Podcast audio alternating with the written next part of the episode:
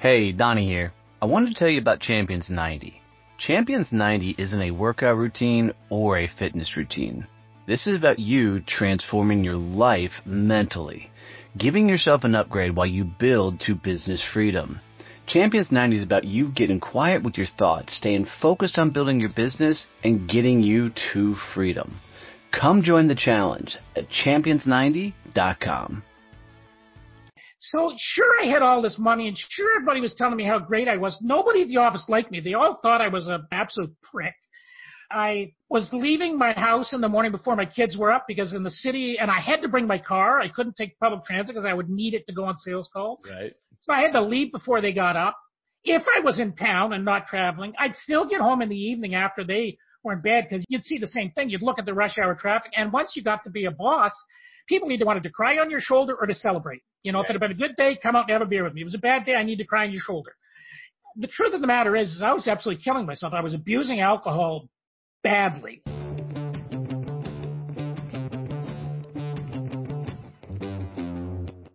Tim, welcome to the show, my friend. Please tell us your story.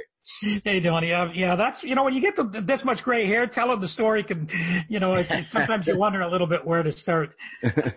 you know, just given the, what you told me a bit about what you're, you know, where you're trying to dig deep and things that aren't all, all that often shared. You know, when we when we look at all these, you know, so-called successful people and this whole world of social media, you can sometimes think that everybody's just a bloody goddess and they're, you know, they're sitting on a beach in Thailand and the money's just flowed in. So there have been all sorts of stages of my life when I've questioned things, when I'm relearning lessons that I've learned before. But I, I think one of the, I think the place I'll start here is this. Like, I grew up and, and it's not something I used to talk about. I wasn't really, sh- no shame, but I just didn't see how it fit my business story. But I, I was born with a, a degenerative bone disease bone disease, which meant that as a kid, I mean, I, I spent most of my years up to about 15 with one limb or another, legs, arms, whatever, in white plaster, you know, and it was particularly challenging because I loved sports, and I was a stub- I was a stubborn son of a bitch. So I mean, you know, I mean, I'm from Canada, man. So I put on skates, and you you, you know, you eventually learn that putting on skates, and as once guys get into the, the people you're playing with are in their teens, that when they start banging you around, things break. Well, I get it. You know, uh, figure skating is a pretty you know violent sport. Oh, I meant hockey. Hockey. That's hockey. Hockey. Yeah, but I mean, that would be too. Like honestly, the last time I broke my leg skating was uh, without any contact. I just pivoted the wrong way, spun, and the bone twisted and hit the ice and snapped. You know, I mean, oh. Um, I mean, they were weak, man. I mean, I played football, I played baseball. I, I broke a leg once playing baseball when a ball in practice hit me in the back of the leg in the wrong spot, and it just broke. It wasn't even. It was throwing wow. ball. It wasn't even. So you know, you got to realize right. that it was.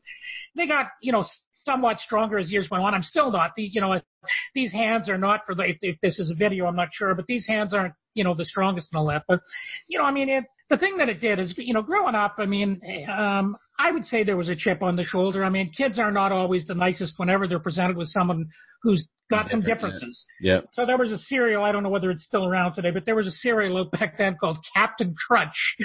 and the, the meter kids in the, in the school thought it was cool to call me that, you know, and all this kind of stuff. So, and honestly, man, I mean, I was the, uh, back in my day, like you didn't go to your senior prom without a, without a date. Right. And I couldn't get a date. Uh, there was nobody that wanted to date that kid who growing up and was always in, you know, plaster and, and all that kind of stuff. And, and I think also because when people are picking on you all the time and you can't fight back with your arms, you learn to use your, your mouth. Right. Um, so, you know, to defend yourself. And, and I get pretty good at that you know, so in fact, really good at that. So, you know, that was there and I didn't think too much of it because when I got my finished school, I thought, okay, I'm start, you know, life started over at university. I went to the University of Toronto, which was still is, it was the biggest university in Canada. There were a handful of people that knew me, but just about everybody in these big lecture theaters, whatever. They were all new. I looked like a normal person. If you didn't see me on a football field falling down, I was nothing to identify me as, right. as, uh, as different. Eh? But the thing was, Donnie, so I just got on with life and, and I did what everybody told me to do. And that is, you know, the purpose in life and the definition of success is to go to school, yep. graduate, get into a good university, get a good job, and then especially when you know when I was growing up. Like I hit the workforce in the 1980s, so that'll tell you how old I am. But I'm telling you, man, it was cutthroat. You, Right. you know, your there was no hesitation. Your job was to climb that corporate ladder as fast as you bloody well could. And if you had to step on some people or be mean or be a prick or whatever, that was just part of being a man. Right. You know, that was that was it. You know, and having that chip that I had on my shoulder, I didn't know it. I never saw the relationship in those days, man. But I mean, I know what it did. Is it, I was driven. I said, well, fuck you. Pardon my language, but I said, fuck you. You've been stepping on me for all these years. I'm going to show you now in an adult world. And, you know, in this case, it was sales and a, you know, in a, in a, in a, in a software side of things. And I'm going to show you. And I did. And I won't say I was the nicest person to be around. I literally had a sign, above, a handmade sign above my desk that said, leave me, follow me, or get the hell out of my way. Like this is the kind of guy, really, you can imagine how popular I was in, Right, in right. Well, but here's what I love about this, Tim, is I truly believe your story is your success, right?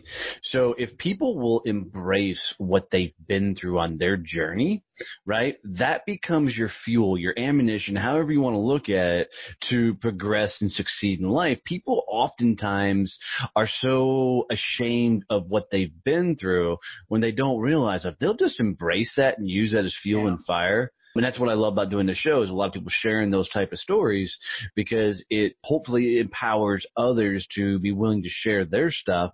Because if you bottle that stuff up for one, you know, it's just going to make you sick. But two, by sharing that story, it's a rocket fuel that'll light a flame under your ass and you'll soar because you're no longer hiding behind some sort of mask, you know, and Yeah. trying to be somebody you're not. You see, the, the the really interesting thing. I agree with everything you said there, man. But the really interesting thing with me is, as I aged, that fuel turned. Believe it or not, it actually turned into an attitude of gratitude. I'm actually thankful that I had those health problems, and they've come back to me. Like now in my 60s, I mean, because of all those broken bones, I've got a lot of osteoarthritis and aches and pains. I mean, it's just the reality of things. But you know, now with the benefit of looking back on things, I'm able to see that you know, for that challenge that I was presented with, I was actually given an incredible gift. Because here's the thing: when I'm presented, if somebody tells me, "Don't do that," you know, hmm. it's you're you're not going to succeed. My analysis of that situation is different than most people. I think I didn't realize it at the time, but now I say, okay, is this physically going to hurt? Like, if because that's that's the Right. thing that I I've come to accept as a limitation. I know I can't go on a football field or get in a wrestling ring with you and not get hurt. I just know it, okay?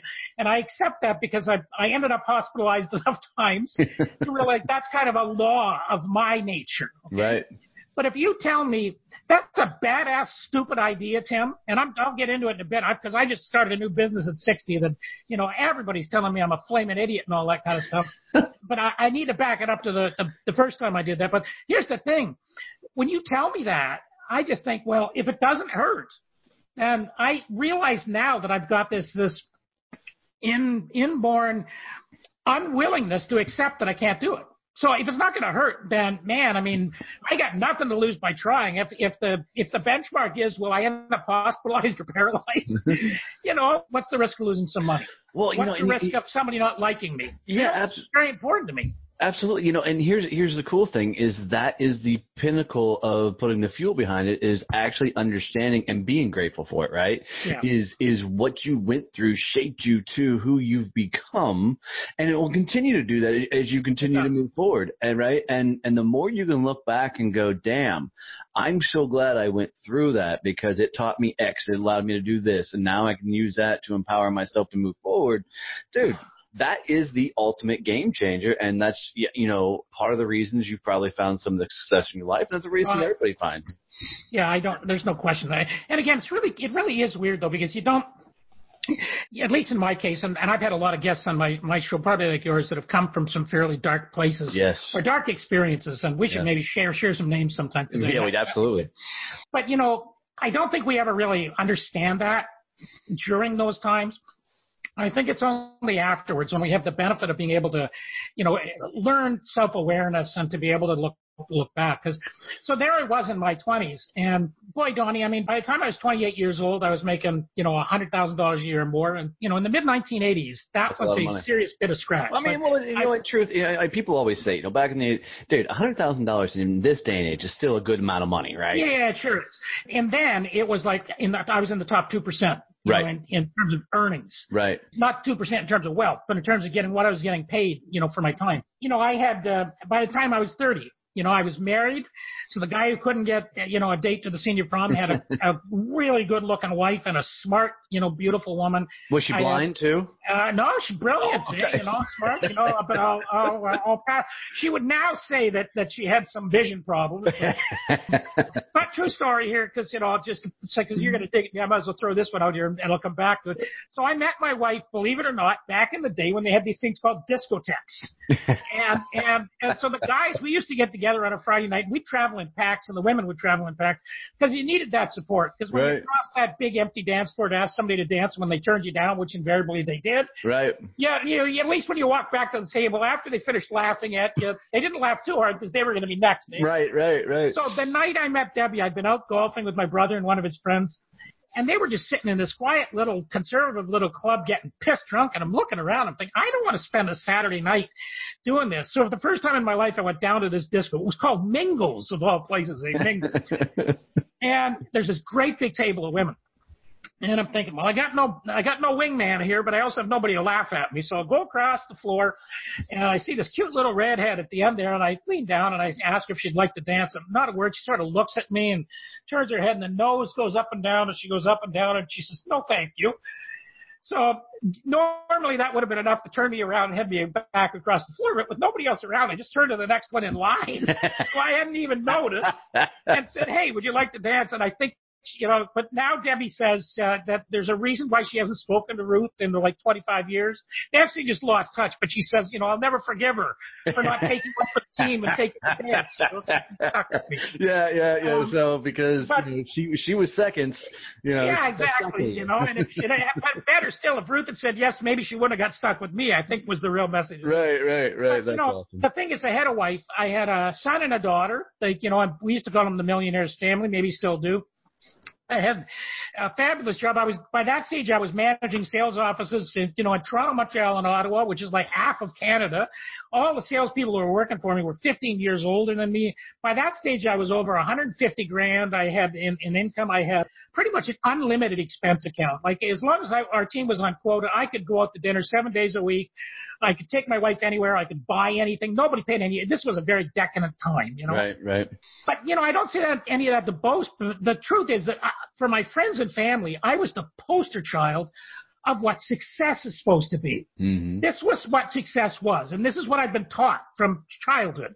This, these were all the things, and I found myself sitting there. I remember waking up one morning, Donnie, and and or becoming aware. I must have got, been awake a bit before, but sort of like sometimes you get up in a bit of a trance Right. and I'm sitting on the toilet naked and I'm bawling my head off. And I'm 30 years old. And I couldn't have told you why I was crying. I could not have told you, you know, but it sort of sinks into your subconscious that I was fucking miserable. I mean, so sure I had all this money and sure everybody was telling me how great I was. Nobody at the office liked me. They all thought I was a, you know, an absolute prick. I was leaving my house in the morning before my kids were up because in the city, and I had to bring my car. I couldn't take public transit because I would need it to go on sales calls. Right. So I had to leave before they got up. If I was in town and not traveling, I'd still get home in the evening after they were in bed because you don't, you'd, you'd see the same thing. You'd look at the rush hour traffic. And once you got to be a boss, people either wanted to cry on your shoulder or to celebrate. You know, if it had been a good day, come out and have a beer with me. If it was a bad day, I need to cry on your shoulder.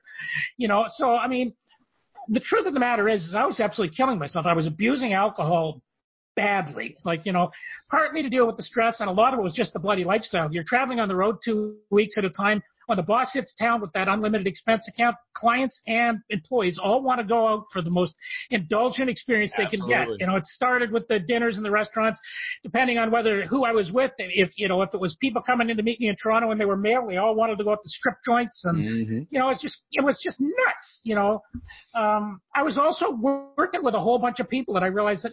Yeah, partly they didn't like me because of my personality. Partly is it was because the things we believed in were just completely different. I mean, you know, this was a the management team was male dominant. Um, without wanting to, you know, it's been a lot of years, but I don't want to uh, impeach the character of all of them. Most of them were philanderers. Um, thought, you know, it's not a fun experience when you're a new manager and there's you know, they they move some people around, and you go, oh, yeah, Joe, uh, such and such is working for you now. Again, I didn't want to put the name out there, but right. and that person comes into your office on the first day they're working for you, starts crying, and you say, what's up? Well, you know, I was I was fucking so and so who used to be my boss, and he dumped me, and I'm thinking, what in the world is going on? I was, we'd be down at, at sales conferences in the States. The hiring criteria for that company in the day, they're gone, so they can't sue me, but the hiring criteria for the, the sales reps in the States was 30 and younger, female, and look good in a bikini. I swear right. to God. Like, uh, they were smart. I don't want to say they weren't because they were really smart young women, but were they ever objectified? So I walked by a hot tub outside at three in the morning and I'd see one of the executives from our company in a pool with three or four of these ladies naked and a case of champagne there.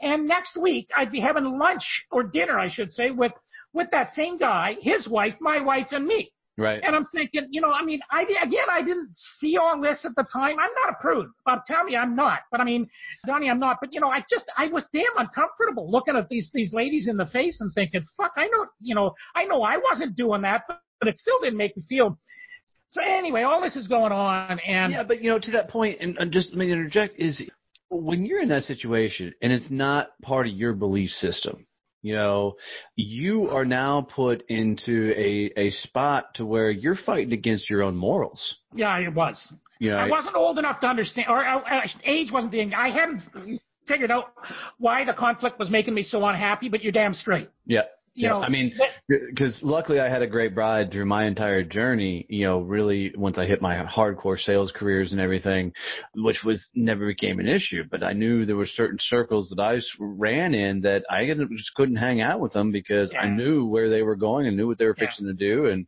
you know that just wasn't going to be for me. Yeah. Yeah. yeah. So there, there I was. But you know, I also had a wife who was now stay-at-home mom. I had two kids. I had a lifestyle that pretty much had me convinced that I needed the six figure income because I was wearing tailor made clothes with monogram shirts and gold jewelry, things that I never gave a crap about growing up, but they were just all part of my, you know, my lifestyle. And so, you know, I went through, I'd like to say I had this epiphany and just got up one day and went in and quit, but it, it, it sucked. I think for about two to three years, I was not sleeping. I'd wake up at night and, you know, in my book, uh, I wrote a book called Screw the Naysayers, They Suck Anyway. And that's where the clouds come from, by the way, the Charlie Brown clouds. It's, it's two sheep skydiving saying, screw the naysayers, they suck anyway. Gives you an idea what this short little book is a pretty sarcastic thing. But there I was, and I had these two alter egos. Like the one would say, my own personal Debbie Downer would, because I was thinking of quitting. And I was actually thinking of not just quitting, but moving to where my wife was born and raised, which is where I am today, the tiniest little fishing village in the province of Nova Scotia in the middle of nowhere. in most cases, it was a four hour drive to the nearest airport. Now it's three. You know, it was the middle of nowhere. There was no internet in those days or any of that kind of stuff. And so Debbie Downer would say to me, well, you fucking crazy. Like nobody in their right mind quits a job like, you right. know, you have. Suck it up, be a man, you know, and do what you need to do. You know, don't be selfish, you know. And, right. and then the other, uh, you know, ego, alter ego would, would pop up. I've since called him Roy because he later in life became my great mentor. But Roy would say to me, Timmy, if you don't quit, then you're going to be dead or divorced within five years and probably both. I mean, I was drinking an entire bottle of Pepto Bismol every night and still had heartburn.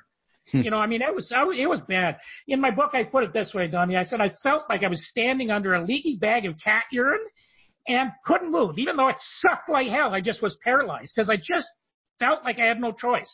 And people get caught that way. They start thinking they've got, we often hear them called golden handcuffs or whatever. I mean, I had stock options and all the other shit too, but I mean, but finally I realized, I don't know. I mean, I had no one around me other than my wife knew what I was going through. But finally, I just I couldn't take it. My boss was out of town, and I, w- I was afraid he would try and talk me out of it. So when he was gone, I went in and I his desk, and I can't describe for you the feeling like when when I you know when it slipped out of my hands. Like it's just like the weight of the world was off the shoulders. And that's, I think, the first time that I truly said to myself, screw the naysayers, screw all the people that say that nobody quits a job like this.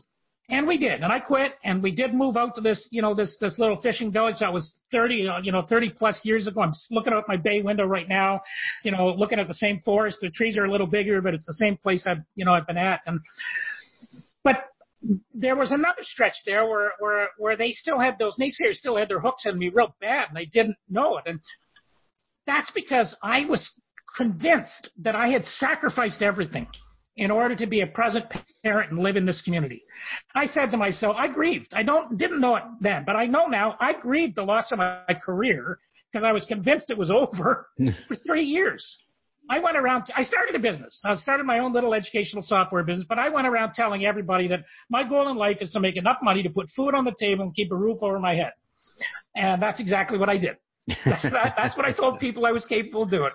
And you know, because you know that it's like that, man. Like when you think that that's what your your goal is, that's you will never achieve more than what you think you know is is, is possible. Absolutely. And that's when Roy, that's when my buddy Roy came into it, and it's just such a crazy world. So here I am in this little fishing village in Nova Scotia. Roy is a Polish descendant, you know, living from New England, living in Minnesota, who I met in San Diego at, at a conference. It's just the way this same world works, eh?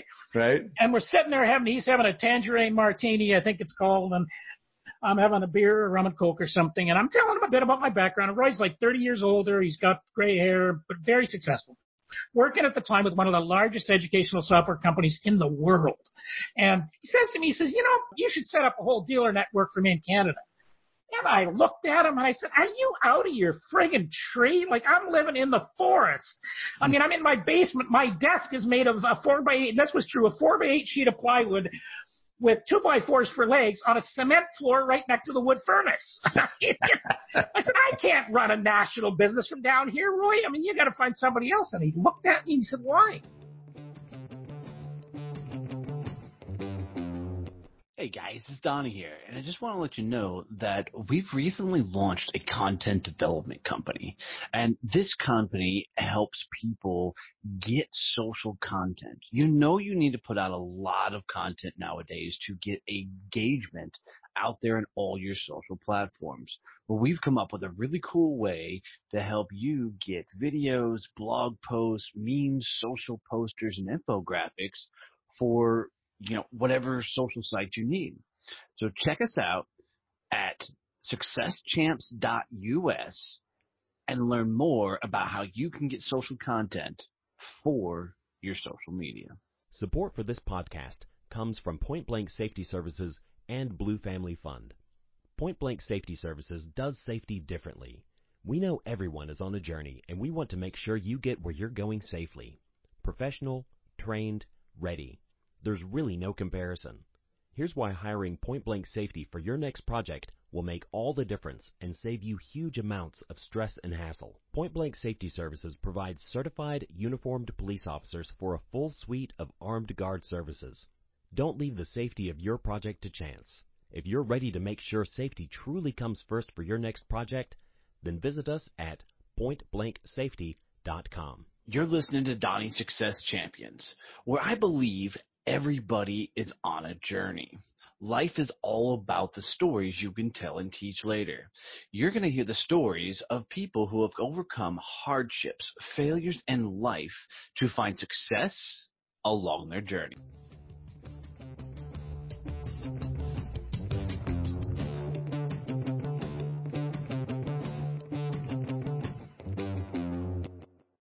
Well, I said, nobody will take me credibly, um, you know, from down there. And you know, again, people of a certain age won't understand this concept either, but back in the day, we actually had to mail checks to our credit card companies to pay our, right. our you know.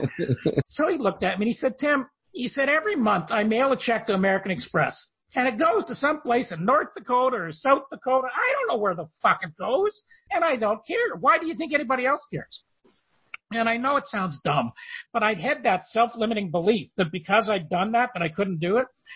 And I realize now that, oh, you know, as we got going, Roy started putting some ideas in my head and I'd come back to him and say, well, what if we tried this? And he'd say, that's a good idea. Let's try that.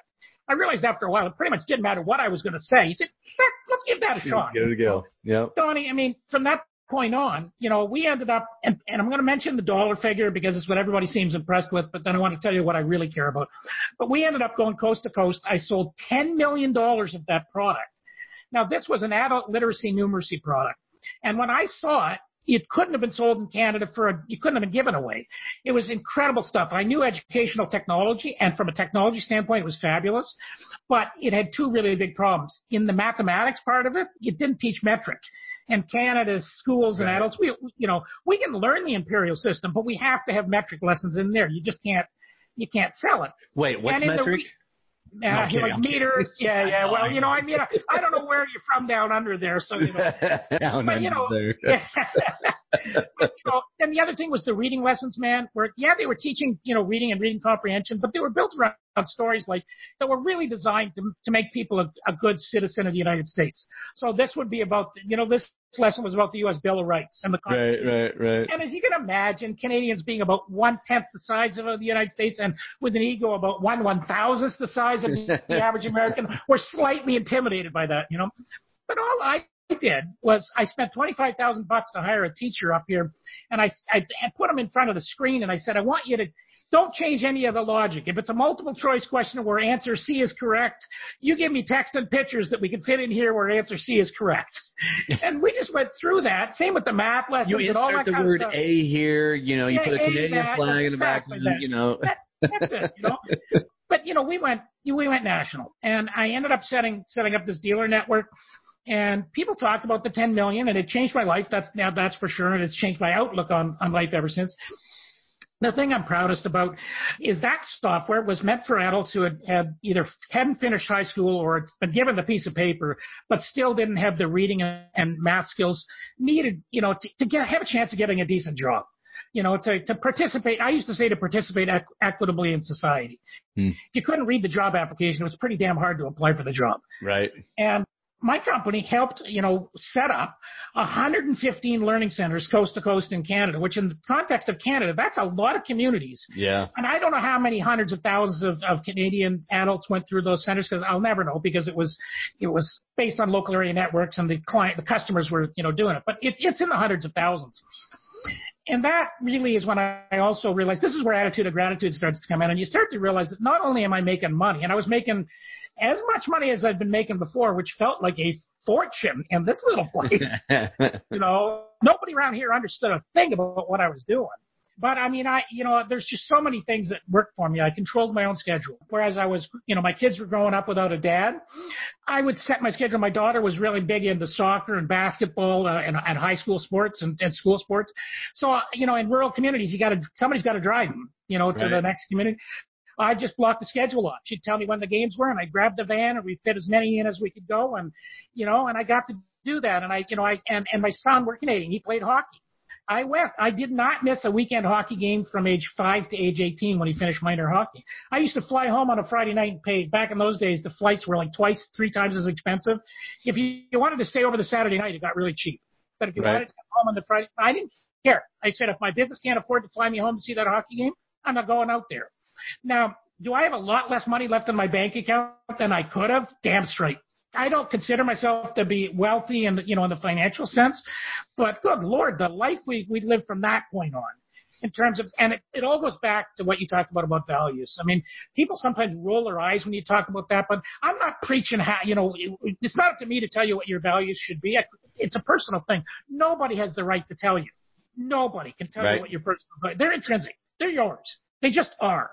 But I, I like to tell, tell people to, you know, take a, a piece of paper or if you, you know, a digital paper or whatever, but just write the phrase I value at the top of the page and make your list. For me, it's family, friends, health, respect, integrity, and the environment.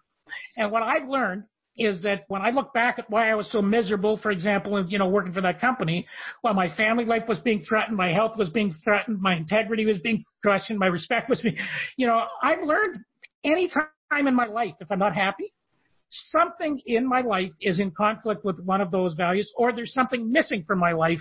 Because I found myself, for some reason, a lot of, well, I, I guess I know it. In this community, a lot of young men and women come to talk to me, you know, because there's just not the role models aren't around that have sort of broken the odds and done different things. And I, you know, a lot of people with artistic talents, whether they're musicians or there's a, you know, a performance dancer that I've spent a lot of time with or whatever. If you have that in you, and if you're not using that creativity that's inbred in you somewhere in your life, you're going to be miserable. There ain't, you can try and pretend it's not important, but it's not going to work. It doesn't have to be your job, but it has to be in your life somewhere. Let me ask you a question. Sure. At what point did you realize you became Roy? You know, my friend, that might have been the greatest compliment I've ever received in my in, entire life. I never quite looked at it that way, but I sure knew that I've known for a long time now that my path in life is around helping others. And because that's what Roy did, you know, did for me. And I sold off that educational software company that I started around 2005. I spent about a dozen years in small business coaching, which was the start of my perhaps being Roy in the sense that I live in a rural community. I love people. Like to me, the small business owners are the entire backbone of our rural communities. We don't have those little businesses around us. We got nothing left, you know. Right. And so many of them are working so hard and barely getting by. So I had a skill set that allowed me to go in and, and help me. Oftentimes it's just because they don't know how to price their products or, you know, they're trying to be too many things to too many people or they've, it's good to be nice to your employees, but you've got to make sure that you're getting productivity out of your employees, all that kind of stuff. And right. so I was doing that, but it, I guess the true answer to your question is it hit home on my 60th birthday. And that was the, I never thought of it this way. Roy passed away in the spring and I went down to his funeral. It was in Florida. And in September of 2017, I turned 60. Uh, I had decided to retire. Like my wife and I, we actually bought a little camper trailer to be going around Nova Scotia and, you know, and camping and, and all that kind of stuff. We still do a fair bit of that, but it was going to be full time. Let's put the feet up and, and honestly, I've been writing again. I've, I've writing's always been since I was a child, you know, maybe because I was lying around with not much to do all the time, but I love to write. And and I started sharing some of the, you know, some of the almost poetic like chapters in this this little book. Like some of the chapters are a page and a half long that really resonated. And all these young people, you know, I went to a poetry slam with 20 year old kids, 18 year old kids, 16 year old kids. And at poetry slams, I've learned you don't clap, you snap your fingers, which I can't even do. but there was there was a lot of snapping. And I started to observe some things in today's society that were really upsetting me. And it essentially, I think it's this. I think we're still teaching our kids as they grow up, and certainly the millennials and most of the Gen Zs. I hate to label them, but that's just so people will get sort of that age perspective that I'm talking about we raised them all with that same bullshit line of, you know, the sex, success equals going to school where your job is to sit down, shut up, behave, and wait for instructions. Get good grades, go to university where you sit down, shut up, behave, and wait for instructions, mm-hmm. and and then graduate and you're going to get this great job. Don't worry about all this debt we're giving you because the great job's going to pay for it. And guess what? Like I have the stats for the U.S., but I, they're almost the same here in Canada. But over 50% of adults under the age of 30 in the United States are either unemployed or underemployed. So when we start yapping about a 3.7% you know, unemployment rate or whatever, that's fine, man. But if you've got six years of education and you're still waiting tables and that means you're employed, that's not you know the social contract we we made with all these young kids. Let me jump in here uh, just then because I, I love this topic because I'm 100% in agreement with you. I think you know college is ridiculous, pointless. Unless you're going to be a doctor or a lawyer, there's no reason yeah. to go to college, right? But to that same point, I also believe that it's the parents themselves that are influencing these kids. Damn right because of their own shortcomings, right? They're unhappy in their careers, their professions, their choices, their things they do. so they're putting on their freaking kids to go do this so they can live vicariously, or the kids don't have to live this lifestyle. Yeah. don't understand these kids are going two to three hundred thousand dollars in debt, yeah. and then getting a job for forty to sixty thousand dollars a year, and then they can't pay it back, and yeah. now they're living the same lifestyle all because their parents forced them down that path. You, you, you just summed up 50% of my book, you know, because I really did. I'm trying to speak to younger people, and so I, I took a very sarcastic approach to looking at the things you've been told. So, like, you know, when you graduate, you know, from if you've gone to university or college and you graduate, they tell you it's your day, don't they? I mean, this, you know, it's our day. We, you know what that day is? That's the day when you walk across the stage with an upside down hat so some old fart can move the, the tassel from one side to the other. And when you're there, all your parents and friends are going to take about 4,000 digital pictures. So then they can share them with all of their friends and congratulate, you know, themselves as parents about the great job they did in raising their kids. 100%. That's that is, what, that's what that's, that's all about. It's not, if college and university and school was about preparing our kids for the future, guest number one on my show, and if you haven't talked to him, Don Wettrick's a man that you'd just, you'd just kick ass enjoy because he's an innovation teacher. He's a teacher, but he's at right. Noblesville High School in Indianapolis. But he's got a podcast too called StartEdUp, but you know, he's had people like Seth Godin and Gary Vaynerchuk on the show. Like he's, he's a rock star. Nice. Well, he, he calls it the big lie you know, that the only path to success is through a four year degree program. And he's all about teaching, like, if all our kids could just be in his innovation class, the world would be great. Because, right. you know, he's teaching kids that, because what else do we teach them when they're in school, man? We teach them that failure is the worst thing in the world. Which you know? is the stupidest thing in the face of the earth. Dumbass dumbass, stupid, eh? So think of what I said, because Don is. I stole these words from Don when he says we tell our kids to sit down, shut up, behave, and wait for instructions.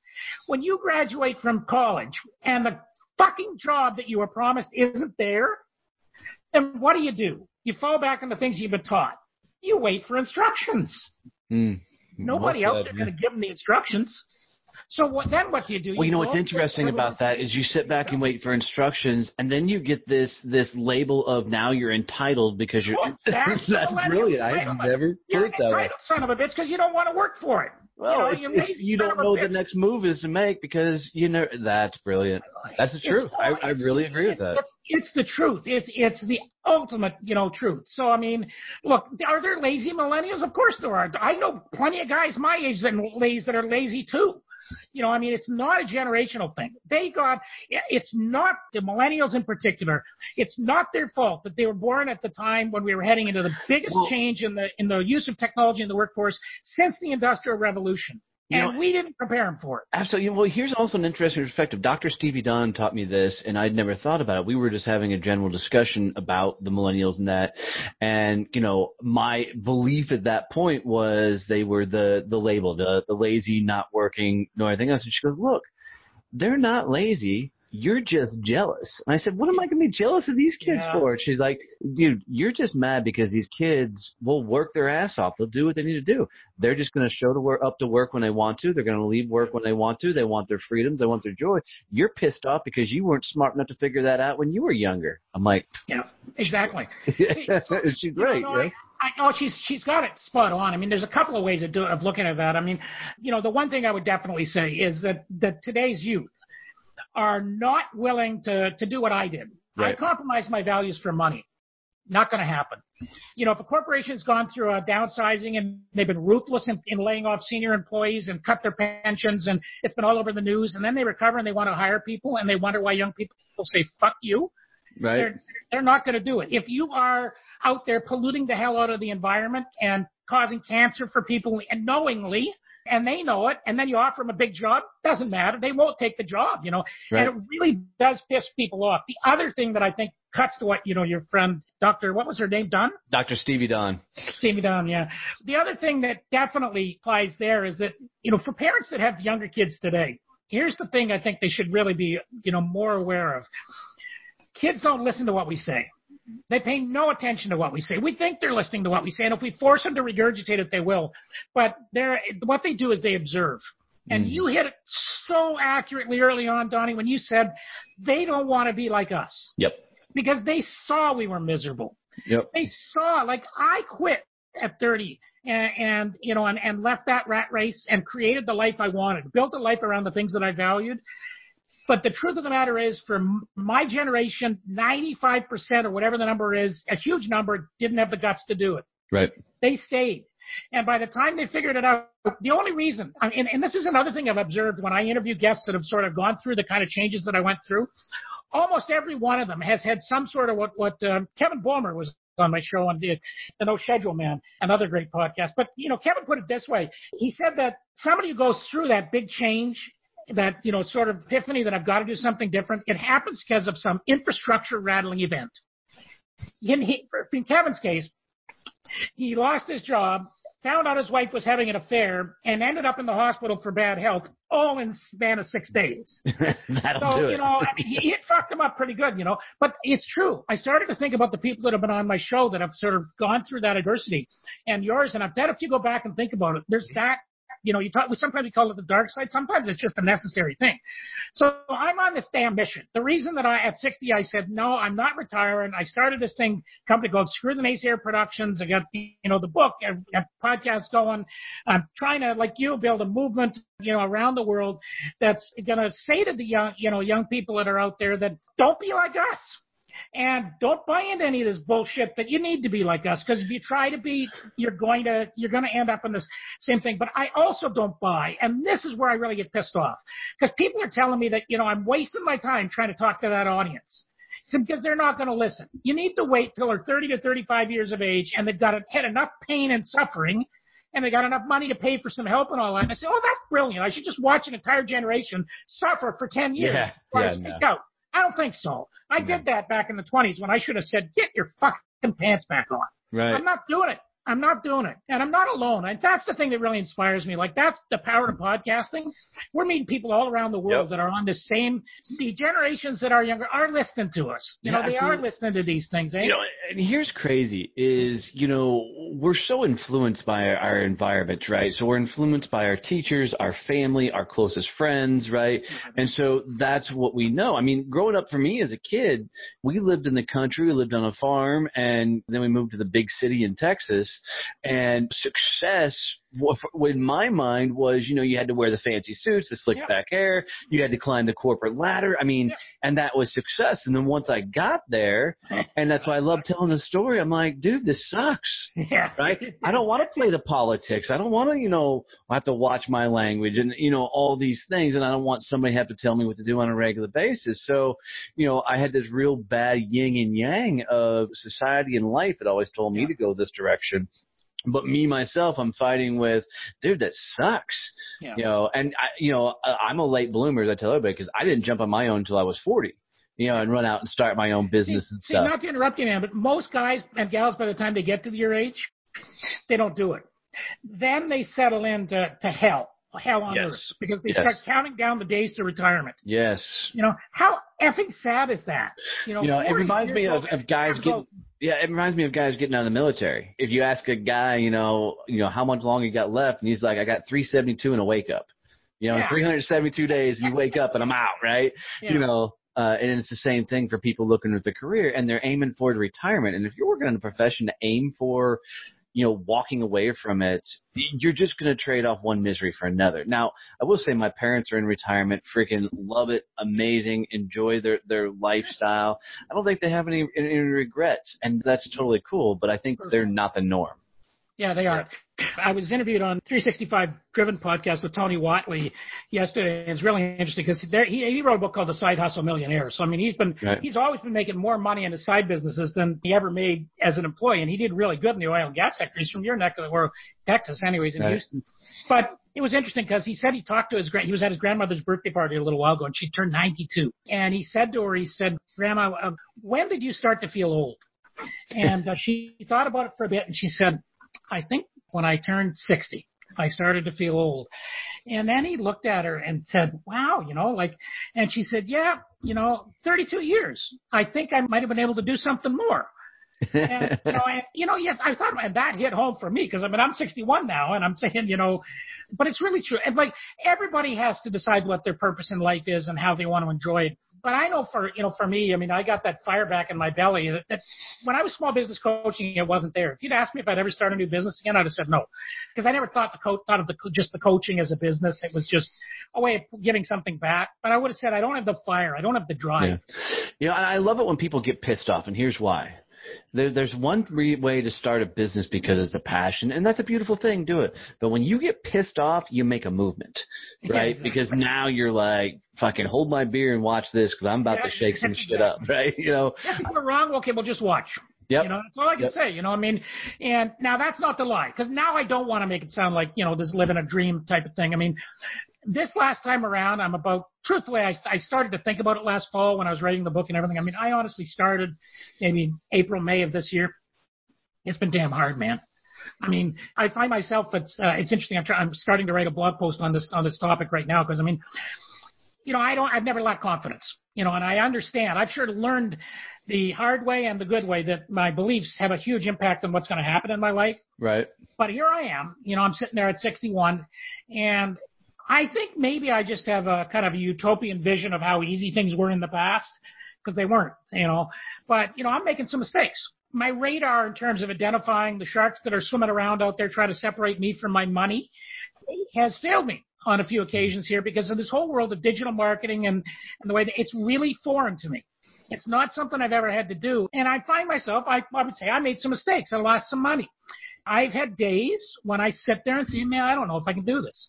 Right. And then, you know, somebody like Mark Metry from Humans 2.0, I say, are you crazy? You, you built a $10 million company. You telling me you can't figure this out? Well, I know you're right.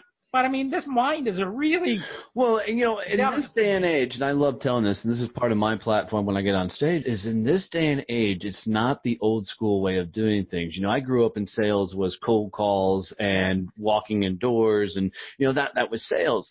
Now it's about going big and loud, and what advice for you, if that's okay, is you have to embrace that you got to become a celebrity.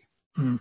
Right? It's no longer about going just door to door and hand to hand, right? That's portion of it, but you've got to literally, and that's one of the things that I love about my podcast is I fully embrace that this is the platform that's taking me where I want to go, but it's because I'm okay going, I want to be that guy that when I walk into a place, they go, holy cow, that's Donnie right? Yeah, yeah. You've got to embrace that celebrity mindset and then go all in on that. And What I mean yeah. by that is you've got to go big and loud and be everywhere. Gary Vee does a great message surrounded about this. And I don't always agree with Gary's stuff, but I love how he talks about very specifically that you've got to put out such a massive volume of content. Yeah. Right? Because you're trying to disrupt all these people's day. Yeah. And for you, it's not the gentle message, it's the pissed off message. Yeah. Right? One of the things that's it's been interesting at this, thank you so much for sharing. I mean, one of the things that's interesting for me is that the podcast has been huge for me and it's growing. I mean, I hit the number one page in, in careers on iTunes after like three months or something like that. I mean, it didn't stay because they come and go, but I mean, right. Uh, my, my downloads are trending all in the right direction. I mean, I, you know, people with really successful podcasts are telling me that I'm ahead of where they were at in those days. The podcast is the stories of my guests. And so I really make an effort to, you know, I people get to know me for sure, but uh, this is why I really appreciate venues like this where I can just sort of get up on my soapbox, you know, and go at it because I mean, it, yeah, it, it is, it, it, I am pissed off, and it, it is more than just a well, passion of wanting making a change. I am going to challenge I you just, one more for for your show. Yeah. Because on mine, and this is how I do, you know, Monday through Thursday, I got guests coming on. Fridays, you know, I go on and teach. I'm going to challenge you to start teaching. Going to challenge you to, even if it's once a month, you grab your own show. Yeah. And, and start teaching because people keep asking me, they're like, Donnie, how do you get speaking engagements? How do you get people reaching out to you? And I'm like, it's because of the Friday show.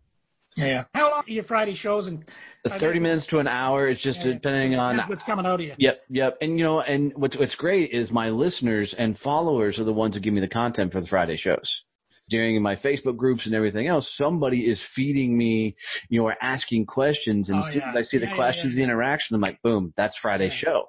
But I would really challenge it because that's that next barrier is people start seeing you spitting knowledge versus just sharing other people's knowledge. Yeah, so. perfect. Gonna do it. Gonna do it. Right. So where do you think all this is going to take you, brother? I mean, you've got a lot of things going on. You're going big. You're going loud. Where's it all going to take you?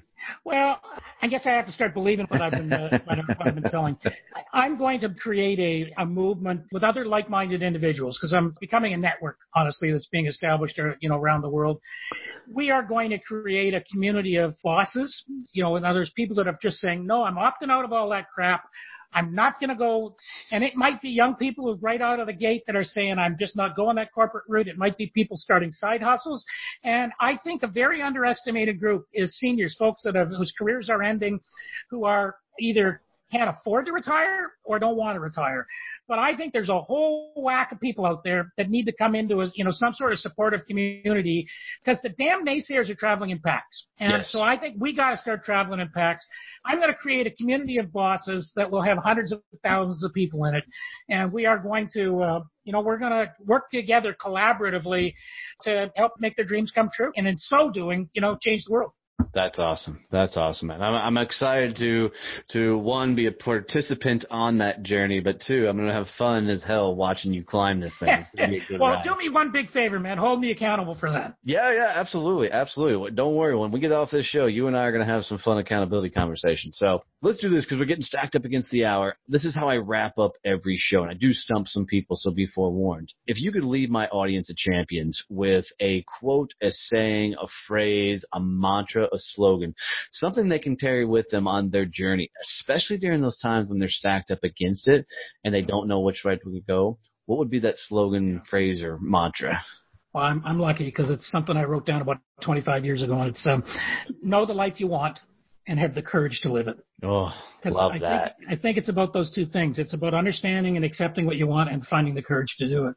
The love that. Between people that make it and what it results in is you have the ability to create a life around the things you value, which is the mm. other thing I would say create a life around the things you value. But, but yeah, just one, know the life you want, have the courage to live it, and fuck anybody who tells you you can't. Love that, dude. Love that. That's awesome. Well, Tim, dude, thanks so much for coming on the show. I've really, really enjoyed this. It's been fun to be a part of this story. Don't worry, I'm going to hit you up about coming on your show too. So I'm going to yeah, give you hell about that. We'll, get her. We'll get her. We'll get her scheduled for sure. Yeah. But thanks again, brother. Really enjoyed this. Hey, my pleasure, man. Take care.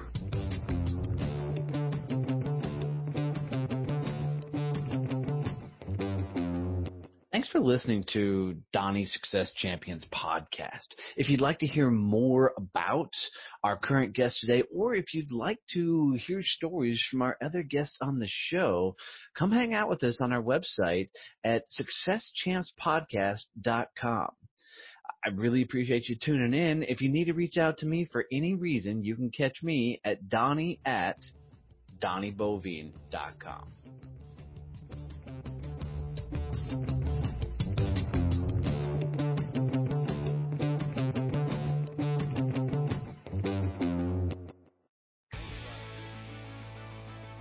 Kevin and I have a lot of fun each week recording these episodes and sharing our best thoughts and ideas with you all. Man, we're just proud to to have you guys as listeners always tuning in. And we really appreciate the messages. We get the DMs, the emails, and the likes from you guys with questions and ideas for future shows, and that just means the world to us. We really are changing how the world networks. We've poured our heart and soul into Success Champions networking, and it continues to grow. So if you haven't checked out a chapter and you're looking for a mastermind group of pure absolute badasses that understand that giving introductions are way more powerful than referrals, go to successchampionnetworking.com and request a visit. And thanks for being you. Thanks for being a champion of your success because that's what it means to be a success champion.